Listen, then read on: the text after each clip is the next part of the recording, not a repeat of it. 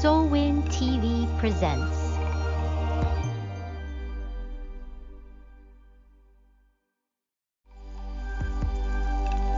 Solwin TV presents.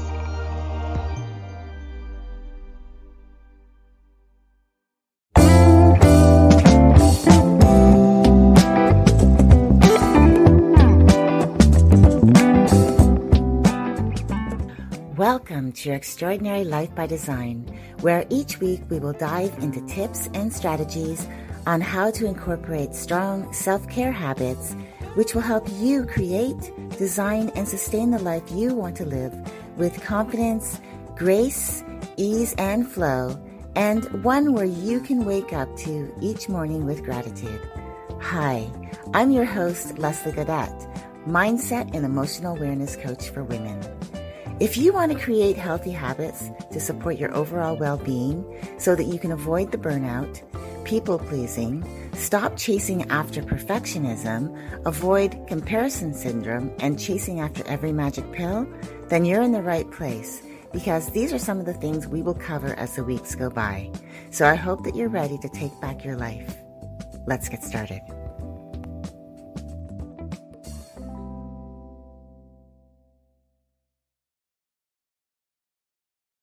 Hello, and welcome back to your Extraordinary Life by Design.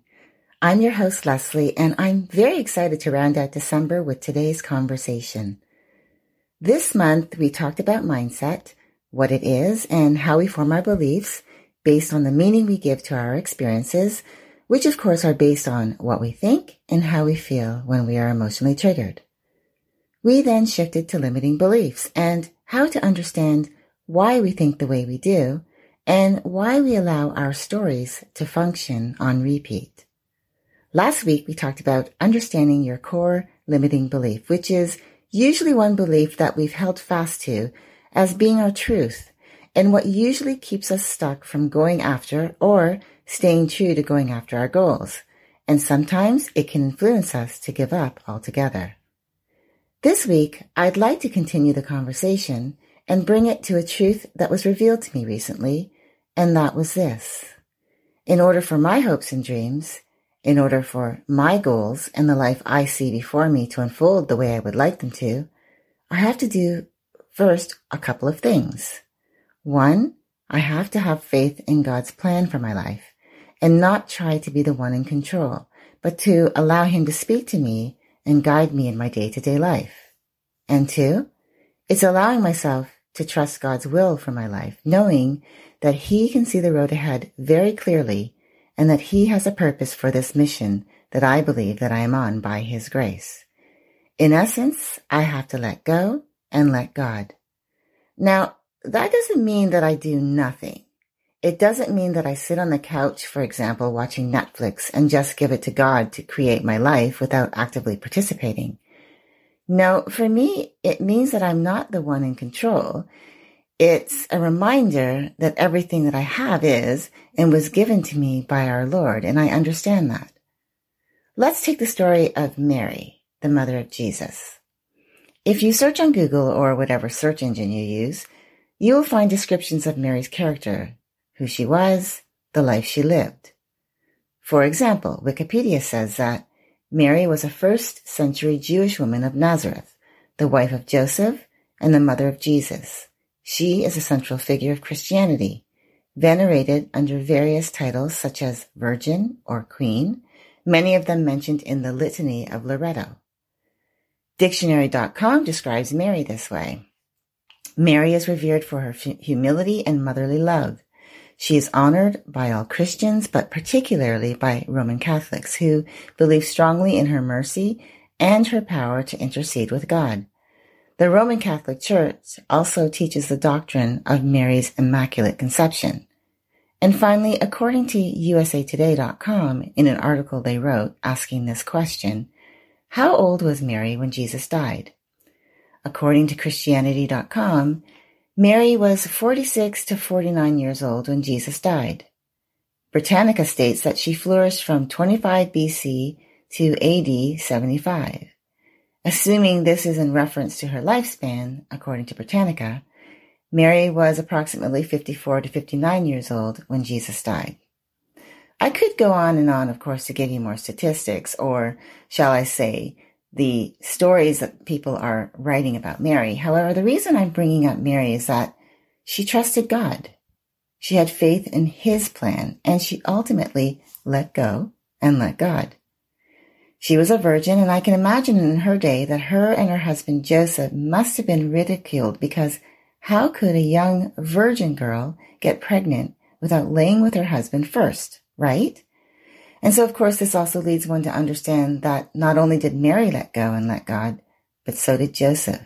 He had faith and trust, and he did the same. I can imagine that that would have been an extremely difficult thing for two young people to do in their day.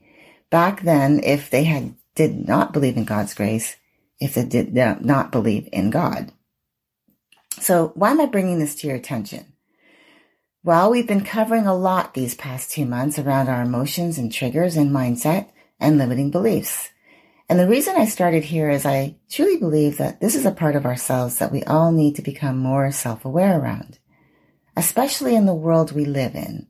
It can be really easy for us to get emotional because there's a lot of things happening daily. We all live very busy lives and there's so much uncertainty in the world. The one thing that we as Christians have that is a saving grace, if you will, is that we have the promise of God.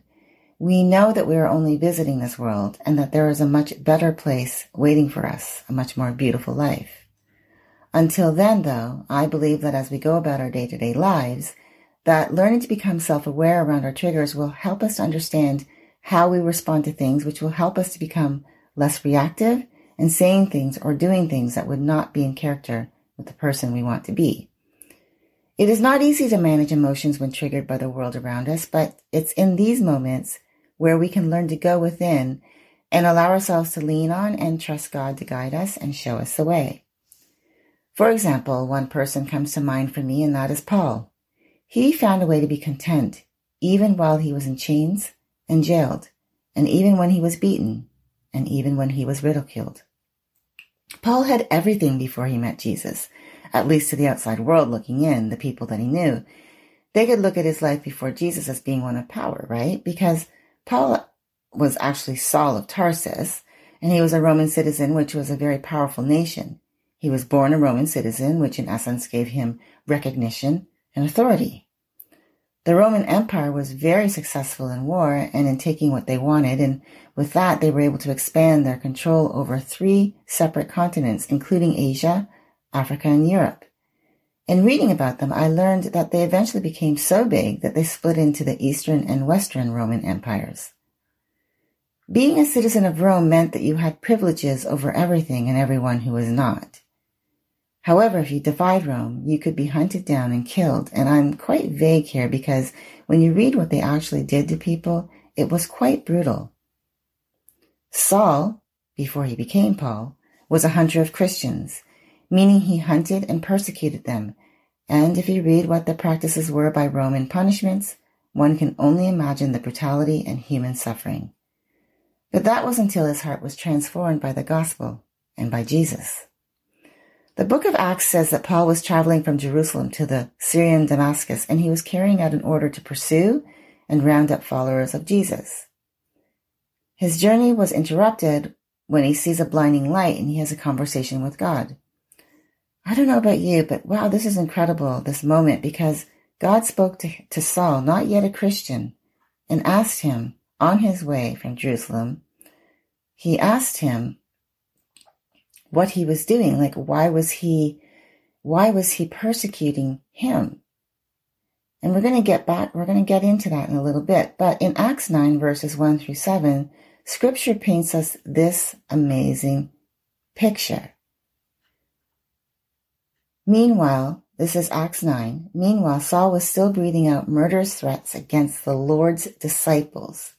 He went to the high priest and asked him for letters to the synagogues in Damascus so that if he found any there who belonged to the way, whether man or woman, he might take them as prisoners to Jerusalem. As he neared Damascus on his journey, suddenly a light from heaven flashed around him. He fell to the ground and heard a voice say to him, Saul, Saul, why do you persecute me? Who are you, Lord? Saul asked. I am Jesus, whom you are persecuting, he replied. Now get up and go into the city, and you will be told what you must do. The men traveling with Saul stood there speechless. They heard the sound, but did not see anyone. Saul got up from the ground, but when he opened his eyes, he could see nothing. So they led him by the hand into Damascus. For three days he was blind and did not eat or drink. In Damascus there was a disciple named Ananias. The Lord called to him in a vision. Ananias. Yes, Lord, he answered. The Lord told him, Go to the house of Judas on Straight Street and ask for a man from Tarsus named Saul, for he is praying. In a vision he has seen a man named Ananias come and place his hands on him to restore his sight. Lord, Ananias answered, I have heard many reports about this man and all the harm he has done to your holy people in Jerusalem. And he has come here with authority from the chief priests to arrest all who call on your name. But the Lord said to Ananias, Go. This man is my chosen instrument to proclaim my name to the Gentiles and their kings and to the people of Israel. I will show him how much he must suffer for my name. As we continue through Acts 9 and throughout scripture, we eventually read that Saul is transformed and becomes Paul, which is the Latin name for Saul, and he embraced being called Paul because he wanted to bring the gospel to people like those of us who were not born Jewish and more commonly referred to as Gentiles. Paul did not have a cushy life because his heart was changed, not at all. The promise from God was that he would use Paul to bring his word to the Gentiles, and in Paul's journey he would suffer in the name of the Lord. Paul could have felt sorry for himself, but as you read through Philippians, you see the heart of a man who actually was not angry but joyful. He lived his life with a joyful heart. He served with a joyful heart, and he was kind and loving. What I've come to realize is that no matter who you are, how bad a person you are, that God loves us. He will choose people like Saul, now known as Paul, to spread his word and to the outside world. It, it must have been confusing to understand why and how God would choose such a man, but Paul is proof that God can use any one of us and transform us into amazing humans if we have faith and trust in him, thereby letting go and letting God. I believe that Paul is a great example because when you look around the world that we are living in today, there are people in this world who are living examples of the before version of Paul. There are people today that make this world a harsh reality and can have us fearing for our lives. I encourage you to have faith. I encourage you to have trust. I encourage you to let go and let God. Let Him lead you. Take your choices to Him and let Him help you decide. Life can be really hard, and when we let the outside world manage our emotions, which in turn manage us and steal our time, we lose out on so much because we become lost in our fears and can give up hope. When you are faced with something that feels like it's a challenge, ask yourself, am I afraid and why? Or is God trying to get my attention, reminding me that I need to take a moment to sit still in the silence and allow myself to take notice, acknowledge, reflect upon, and perhaps take action? I would encourage you in those moments to not look to the world to guide you, with next steps, but to look to God to guide you with next steps, as He already sees the path ahead. I told you my story in last week's episode that I've been in many moments of pause where I've allowed myself to get really comfortable being uncomfortable in the silence, a place that I often refer to as the uncomfort zone, so that I can really reflect on and listen to take notice so that I can understand why I'm at a crossroads or feeling blocked. And I take it to God and sometimes I simply just give it to him to handle when it feels like it is too much. But I also don't just sit on the sidelines letting life happen to me because I believe that God still wants us to continue working and living and looking to him and he will reveal answers to us when we have faith and trust. Like I shared last week, I believe that sometimes when those moments happen for me, it's God's way of saying, hold up a second, Leslie. I want you to slow down and take a minute. So for today's homework for you, I, my hope is that you read Philippians 2 verses 1 through 30 and really absorb what Paul is telling this young church.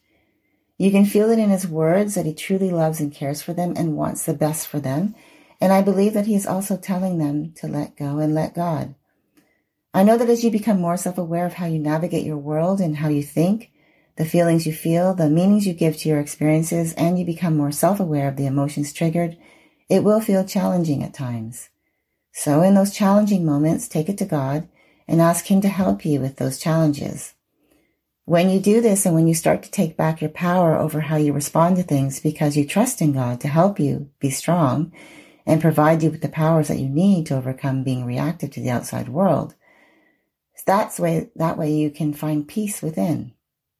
And when you allow yourself to get clear in how you think so that you can start to reframe the stories you tell yourself, and when you start being intentional with the things that you do to support your mission for your life, you will feel more confident and will start building and living your life with more joy, grace, gratitude, and love. As always, this comes with the reminder that it takes time and dedication and commitment to the process and learning about ourselves and how our brains are wired. When you consciously take the time to learn how to become self-aware and in turn learn how to manage your emotional trigger responses, it will become a lifestyle choice for you. Because then you will start making changes in your life so that you can show up in your world as the best version of you. And that's when you start to believe in yourself and you begin building your extraordinary life one day at a time. I hope you have a wonderful rest of your day and a beautiful week. I'll see you next time. Thank you so much for spending time with me today and sharing your energy with me. I would love to stay in touch, so let's connect. Please follow me on Facebook and Instagram. If you liked this episode and what you are learning, please head over to whatever platform you are listening to this podcast on and give me some love so that I can reach more people and help them. And if you want to have a conversation around what you are learning because you feel like you could use a little more insight or possibly see what working with me could look like for you, then be sure to reach out to me at lesliegodettecoaching at gmail.com and let's set up a quick 15 minute chat. For now, I'll see you next time.